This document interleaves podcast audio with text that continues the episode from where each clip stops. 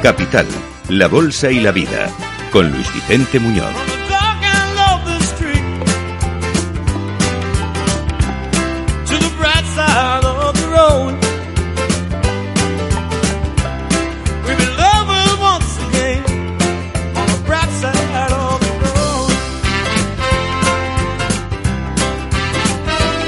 Y llegó el momento de abrir el consultorio de bolsa. Hoy nos acompaña en Capital Radio don Pablo García, director de Ibalcons Alfa Value. ¿Cómo estás, querido Pablo? Muy buenos días. Hola, muy buenos días, Luis Vicente. Bueno, tenemos un montón de cosas ¿eh? por delante de nosotros que comentar. Si quieres por conectar con este este tema central del debate de los bonos, han terminado de caer, es momento de comprar o no, hasta qué punto están determinando todo lo demás que ocurre en el mundo de la de la financiación y de la inversión. ¿Cuál es tu opinión? Bueno, qué buena pregunta, ¿no? Y, ya sabes que nosotros estuvimos y por eso fuimos números uno en los fondos de pensiones que asesoramos en, PSN, porque estuvimos cortos apalancados durante prácticamente año y medio, algo más de año y medio. Pero reconozco que esta última subida de las tires yo me la perdí. Yo pensaba que ya hemos, habíamos llegado a un nivel razonable con el entorno de tipos y de inflación, que no lo olvidemos. Siempre hay que mirar las dos variables para saber dónde podemos situar el Tibor, el BUN o los JIT. Eh, yo no creo que vayamos a ir mucho más arriba del 5%. Eso significaría que la inflación se vuelve a disparar y que los tipos tendrían que subir mucho más. Los swap nos están diciendo que por parte de la Fed va a haber dos de tipo previsiblemente junio, julio y, diciembre del año que viene, que van a estar mucho tiempo arriba, pero que no se van a disparar. Pero todo va a depender de la inflación, de si el, eh, el conflicto judeo-palestino va mucho más allá y nos lleva los precios del crudo por arriba de los 100 dólares. Entonces, en función de eso, sí es verdad que podríamos tener tensiones. Pero nosotros, y siempre explicamos lo que hacemos eh, como, como analistas y como gestores, deshicimos esas posiciones cortas con plusvalías en torno al 45%, que es extraordinario y es algo histórico pero eh, nos quedamos neutrales, es decir, no tenemos duraciones largas, no hemos comprado bonos soberanos activamente, aunque pensamos que son niveles razonables, pero ya no estamos cortos. Eh, de hecho, el propio Adman ya dijo que no, que a partir de aquí, que ya no se queda corto. Lo que pasa es que siempre hemos dicho, y lo comentábamos en la antena, que estos señores eh, mueven mercado, pero no en su favor, sino en el de ellos. Así que desconfío mucho de estas eh, palabras, ¿no? Me gustaría estar en el comité de inversiones cuando toman las decisiones, no cuando las comunican al mercado eh, en plan Twitter, es que es una, es una sinvergonzonería, ¿no? Yo creo que, que, que, que, la SEC tendría que intervenir en ese tipo de movimiento, ¿no? Estamos siempre todos a ver si la información que damos, a ver si tal, y este tipo de gurús que son gestores, te están diciendo lo que hacen y, y mueven los mercados. Eh, insisto que eh, es que este, este mundo de la financia y de los reguladores es bastante curioso, pero bueno, es una opinión, una opinión totalmente personal. Yo creo que a estos niveles no, no es razonable a medio plazo con las expectativas que tenemos de inflación que tengamos, eh, que tengamos cortos eh, en los niveles actuales. ¿Podría volver a tocar el 5% el tibón? Sí, pero insisto, eso sería eh, el menos de nuestro, el menor de nuestros males, ¿no? Eso significaría que, entraríamos en una recesión muy potente y entonces, pues, pues insisto que esos pequeños matices yo prefiero, prefiero evitarlo. Estamos neutrales, no estamos tomando posiciones, tenemos depósitos al 5,3%, deudas a corto plazo en Estados Unidos muy, muy interesante, ¿no? Y eso, ojo, eso está drenando liquidez, porque claro, ¿qué hacemos esto, los inversores que estamos cogiendo depósitos o letras a corto plazo? Que no invertimos en rentabilidades, que no invertimos en las compañías, que las compañías están muy endeudadas, que los precios de la deuda son cada vez más caros y que el acceso crediticio es cada vez más duro.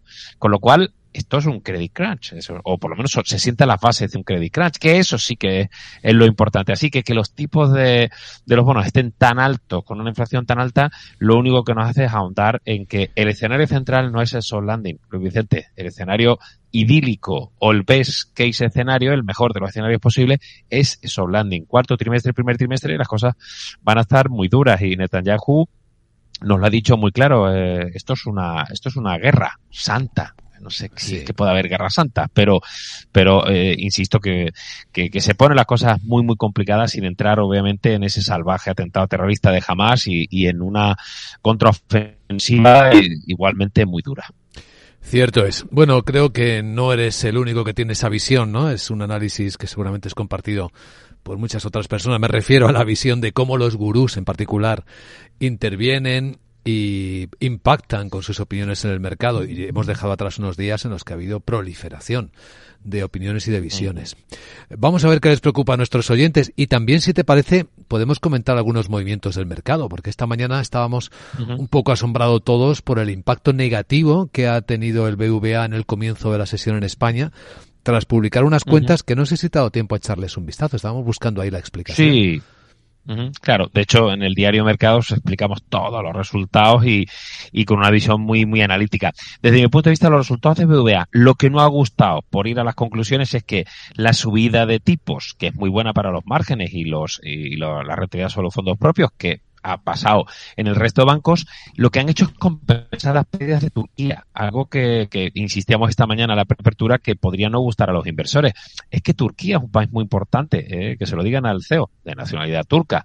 Es decir, que mm, es, un, eh, es una economía que está obviamente en crecimiento, que es una economía muy joven, con, con, gente que está apostando por la banca de, de, de BVA, de la filial turca, pero es un riesgo enorme y no olvidemos el polvorín de la zona. Cual, yo creo que eh, no es momento de tener a un gran banco como BVA, a pesar de que los resultados en el margen de intervención han sido mejor de lo previsto, en el beneficio antes de impuestos, los beneficios han sido muy potentes, superiores a 2.000 millones de, euros, pero insisto, eh, no, no compensa las malas cifras de, de Turquía, ¿no? Yo creo que eso es lo que más ha pesado, porque el resto de de las cifras, yo creo que han sido bastante, bastante aceptables, como hemos visto en tono general los excelentes resultados de Bank Inter, las incluso buenas cifras de, de CaixaBank o del propio eh, Santander. El perfil de BBVA desde que, desde que entró con fuerza en Turquía, y fíjate que, ojo, las cifras de España y de México han sido bastante razonables, ¿eh? pero, insisto, Turquía pesa cada vez más en, en no solo los resultados de BBVA, sino también en esa sensibilidad para con el mercado para tomar este banco. Aprovecho para recordar a nuestros oyentes que para preguntar a don Pablo García, el correo electrónico es oyentes arroba capitalradio.es y el WhatsApp el 687 050 600, pero el WhatsApp con notas de voz, con vuestra voz la pregunta, por favor, con el micrófono, no escritas, las escritas mejor al correo electrónico. Antes de escuchar y leer algunas consultas que tenemos aquí, eh, también quería preguntarte, Pablo, sobre la operación, las dos operaciones de telecomunicaciones de la mañana. Bueno, no sé si llamar a una operación, porque solo es una posibilidad. En el caso de Telefónica, ya sabes que la SEPI, el Estado español, reconoce que está estudiando una posible entrada o participación, sin dar muchos más detalles. ¿Cómo te suena? Bueno, pues que, que, que van detrás de, del mercado, ¿no? Es decir, lo que tendrían, eh, para empezar, que, que, que los árabes no, no han tenido en cuenta o no han tenido yo creo que, que es algo que, es, que, que, se entiende perfectamente y es que deberían haber hablado con el Consejo de Administración de Telefónica y con incluso con el con el gobierno o con el Ministerio de Telecomunicaciones al menos para haber dicho oye tengo quiero entrar con una participación importante estable estratégica en, en la, la española. Entonces eso es una falta de respeto desde mi punto de vista, que no hay ninguna ley escrita que te obligue a que tengas que pactar, pero obviamente estamos hablando de un, de un sector muy sensible y que vamos, se lo, lo, hacen aquí en Francia y les cuelgan de un pino, o sea, los, los echan a patadas, ¿no? Entonces tampoco vamos a ser los más tontos del club. Yo no me gusta el intervencionismo, pero si lo hacen todos, nos quedamos pues, pues con en esta situación en la que creo que no nos han tomado en serio. Ahora, llegar tarde y ahora tomar una participación como si fueras otra compañía, una especie de lucha de, de, de fitness blanco, es que me parece tan, tan, tan de, de poner parches en, en, el asunto, pero bueno, estamos en un gobierno comunista, ¿no? Eso es propio de, de, este tipo de gobiernos. Yo creo que la derecha lo hubiera hecho exactamente igual de mal, ¿no? En este aspecto. Así que no, no me gusta, y creo que tendríamos que sacar más partido de que lo que quieren decir el, grupo árabe es que la valoración de Telefónica es, es, atractiva. Pero en esta conquista silenciosa del mundo árabe en Europa, eh, esto inquieta, ¿no? Porque, porque están entrando y se van a meter hasta la cocina, no solo en las manifestaciones que estamos viendo eh, pro-terroristas, sino que es que están comprando nuestras compañías. Yo no sé si esto va mucho más allá, ¿no? De la conquista de, de la Lándalus, ¿no? La verdad es que uno no había pensado en este tipo de consecuencias hasta que hemos visto todo lo que está pasando a nivel mundial. Me preocupa, me inquieta y la respuesta de, del gobierno pues me parece pues, pues que, que, va por detrás, muy por detrás de, de, de, lo que ha pasado hace ya hace ya más de un mes. Bueno, otros, Vodafone, otros salen, ¿eh? estaba pensando en Vodafone, sale la operadora británica, vende su negocio en España, aunque es una salida entre comillas, porque es otro grupo británico, el fondo Cegón es británico, uh -huh. ¿no? El que compra. Sí, eso es. En el caso de Vodafone es verdad que ya se venía especulando con, con esta posibilidad y estaban, eh, incluso Expansión había insistido que habían conseguido la financiación, o sea que parece que es un rumor eh, a voces. 5.000 millones nos parece una valoración razonable, se habla de 5.100 millones, había otros fondos también interesados, eh, pero es que en este caso Vodafone la estrategia no le salió bien, esa estrategia de ser un líder eh, europeo de telecomunicaciones fue, fue, un fracaso, ya le pasó en, eh, en, eh, en, Francia y bueno, pues están nadando y guardando la ropa, ¿no? Vendiendo activos, la valoración eh, es razonable. Otra cosa es que, bueno, estamos viendo que por qué venden esas participaciones en, en, países tan importantes como en España, Vodafone, pues porque no son tan rentables, ¿no? Los ingresos no crecen, pero por contra los flujos de, de caja siguen siendo buenos, ¿no? No hay tanta presión regulatoria ahora en el sector de telecomunicaciones, ¿no?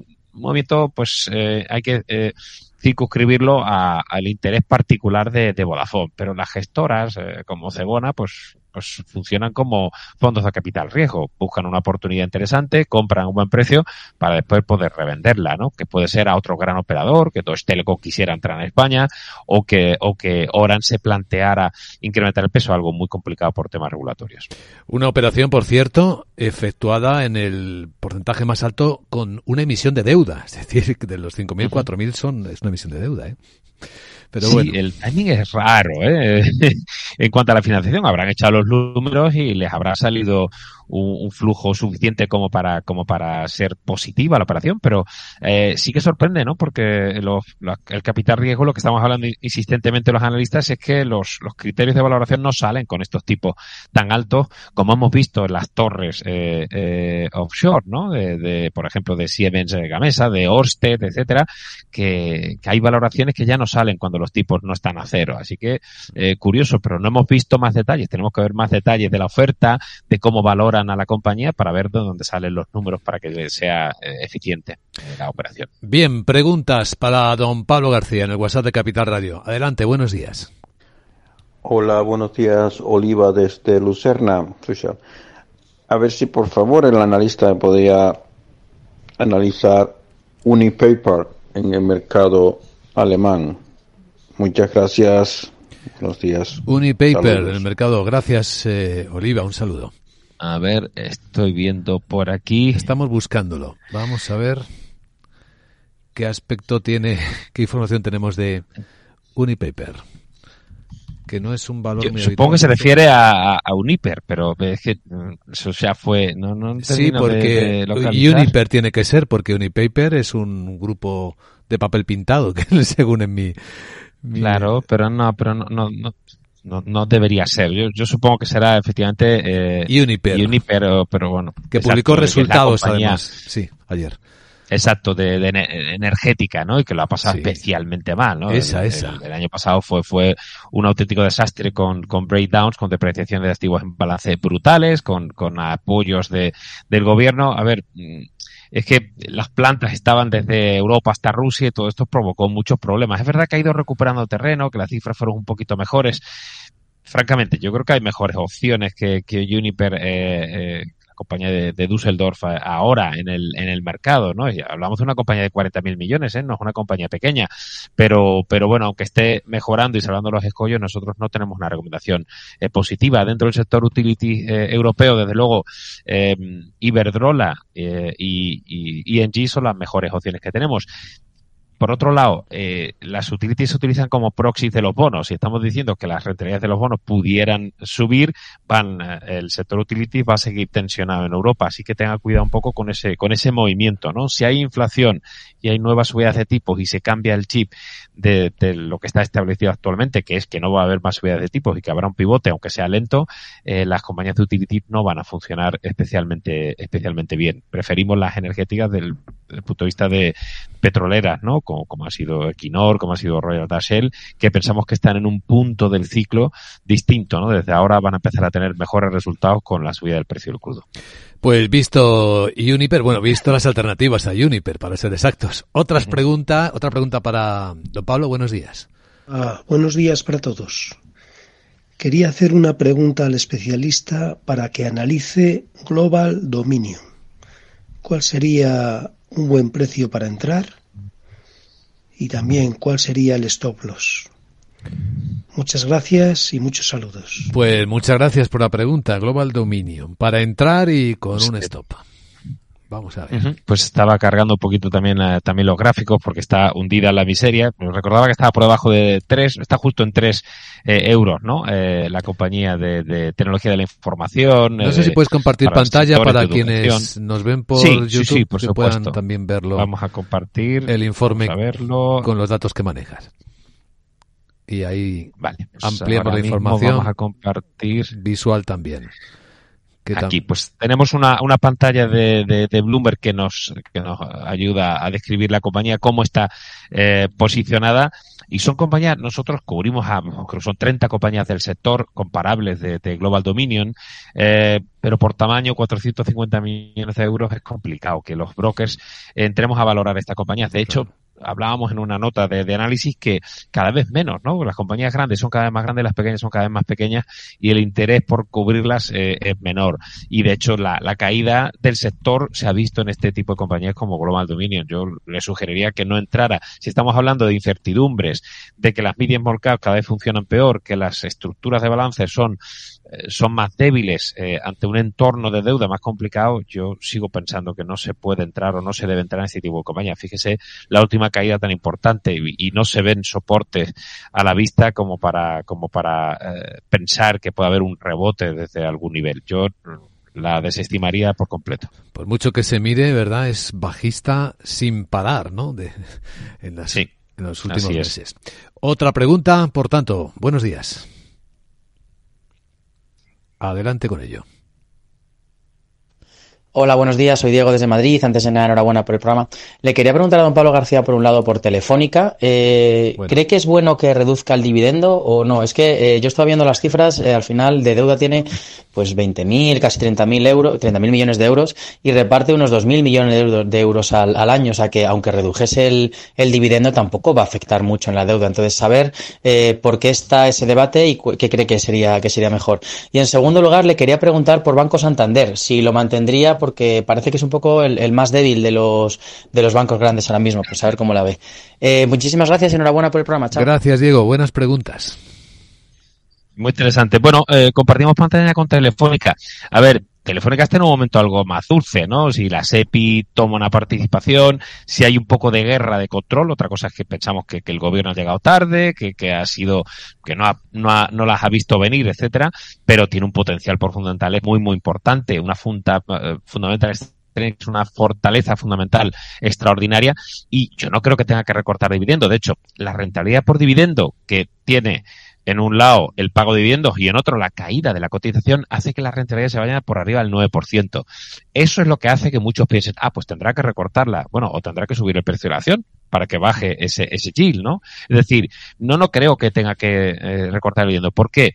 Porque el pago de la retribución al accionista se basa en el free cash flow. El free cash flow es suficiente para pagar los intereses de la deuda y el dividendo, con lo cual hemos llegado, si recuerdan, casos como los de las utilities alemanas que financiaban el pago de dividendos para no perder el estatus de compañía de pago de dividendos porque los tipos de interés estaban a cero y entonces las compañías financiaban el pago de dividendos, algo absurdo desde el punto de vista financiero. Pues bien, en este caso es que no es necesario. De hecho, el apalancamiento, como vemos aquí el Kirin, el apalancamiento del 193% ha ido bajando hasta un esperado para el año que viene el 119. Es decir, Telefónica está vendiendo activos no estratégicos, está bajando la, los ratios de deuda neta sobre vista y encima tienes, es verdad que no creces en venta mucho, pero es suficiente como para justificar ese free cash flow que paga el dividendo. Entonces, no pensamos que tenga que recortar el dividendo, no vemos presión competitiva, incluso pues, fíjese lo que está pasando con la venta de, Vodafone o incluso el tema de Más Móvil. Sí, está haciendo sus deberes. Yo no creo que haya problemas por, del Santander no nos va a quedar tiempo esta vez. Sí. Eh, nos queda un minuto y es el minuto de oro. Así que, Pablo, ¿qué propondrías como idea de despedida? Bueno, en el caso, eh, y parafraseando a Santander, eh, ojo con los bancos. Los bancos han tocado niveles máximos de, resultados. Eh, y empezamos a ver en algunos países como Reino Unido que empiezan a caer los márgenes, que van a, caer la rentabilidad sobre los fondos propios. El momento de los bancos va a ir a peor, es decir, estamos en el pico.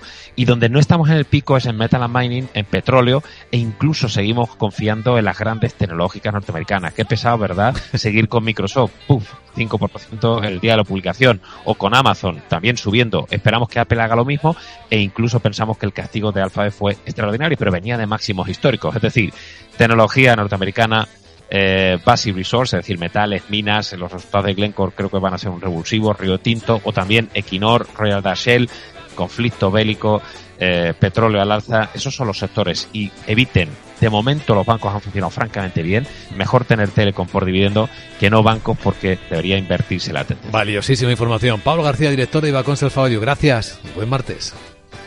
Un placer igualmente.